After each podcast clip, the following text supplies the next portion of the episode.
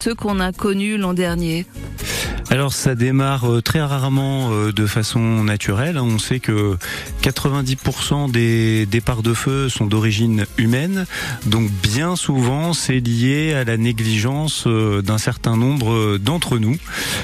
Et donc il faut se, se, se prémunir par des, des gestes finalement de bon sens lorsqu'on est à proximité d'un massif forestier ou tout simplement en promenade dans un espace naturel.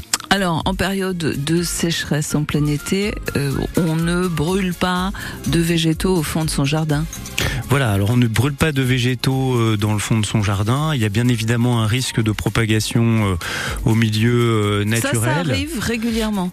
Oui, ce sont des causes qui sont identifiées, donc ça arrive effectivement de manière, en tout cas, assez assez fréquente, oui.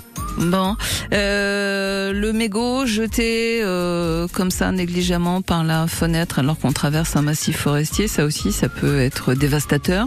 Voilà, c'est tout à fait euh, dévastateur hein, dans des conditions euh, particulières avec 30 euh, degrés, 30 km heure de vent et moins de 30% d'humidité.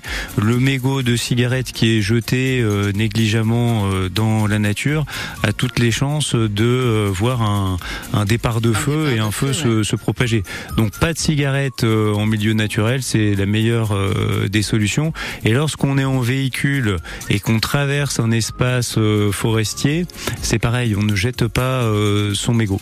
Jamais, jamais, jamais. Et euh, bon, évidemment, on fait pas de feu non plus. C'est sympa le feu de camp, mais bon, euh, ça a des conséquences terribles. Donc pas de feu quand on est euh, à l'intérieur des forêts. On a le droit de s'y balader, bien sûr. Tout à fait. on peut se balader, on se promène, mais on pas d'apport de feu en forêt, pas d'apport de feu en milieu naturel avant l'été qui arrive. Et si par hasard et par accident on est à l'origine d'un départ de feu, alors il faut immédiatement prévenir les secours, donc les pompiers, parce qu'on sait qu'un feu dégénère à partir du moment où euh, on n'intervient pas euh, dans l'heure qui suit.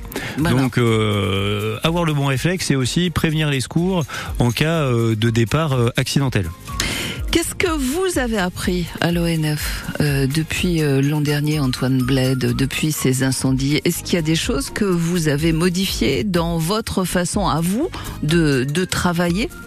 Alors, euh, on a effectivement évolué avec les retours d'expérience des, feux de 2022, mais on travaillait déjà sur ce sujet euh, depuis un certain nombre d'années. On accueille un nouveau collègue lundi prochain, spécialiste de la défense des forêts contre les incendies euh, ici à Poitiers. On en accueille un aussi en Charente-Maritime, donc on a des renforts à ce sujet. On a des nouvelles patrouilles de surveillance et d'intervention sur feu naissant, avec du coup des 4x4 équipés de cuves de 600 litres. Vous les verrez tourner dans les massifs. Ils mhm. À votre rencontre, surtout pour vous sensibiliser sur le risque. En cas de risque sévère à très sévère, euh, bien sûr, conseiller euh, les visiteurs euh, de la forêt sur ce que on peut faire et surtout ne pas faire. Et puis, on a beaucoup progressé sur la reconnaissance des causes et des circonstances des incendies avec ce qu'on appelle des cellules RCCI qui ont été activées en Vienne, en Deux-Sèvres, en Charente, en Charente-Maritime. Des cellules quoi? De recherche des causes et des circonstances des incendies. Ah, il s'agit du coup pour les incendies d'origine humaine de mieux les qualifier euh, pour mieux s'en prémunir. Voilà, eh ben on vous souhaite un, bon été évidemment. Et puis on avait déjà eu l'occasion de le dire à ce micro, Antoine Bled. Je rappelle que vous êtes le directeur de l'ONF euh, Poitou-Charentes. On réfléchit aussi à la façon dont sont organisées, plantées les, les forêts, puisqu'on a pu voir parfois de véritables jeux de quilles avec des arbres enflammés qui tombaient sur d'autres arbres et c'était la cata totale. Euh, donc là aussi, il y a des réflexions qui ont vu le jour. Oui, eh ben, écoutez, on adapte aussi euh, de manière quotidienne et je tiens à remercier et à féliciter tous les collègues de, de l'ONF qui travaillent à, mes côtés. Euh, la forêt de demain, donc euh, le mélange des essences, mhm. le travail de la sylviculture et puis il faut bien avoir en tête que ces espaces naturels sont particulièrement fragiles.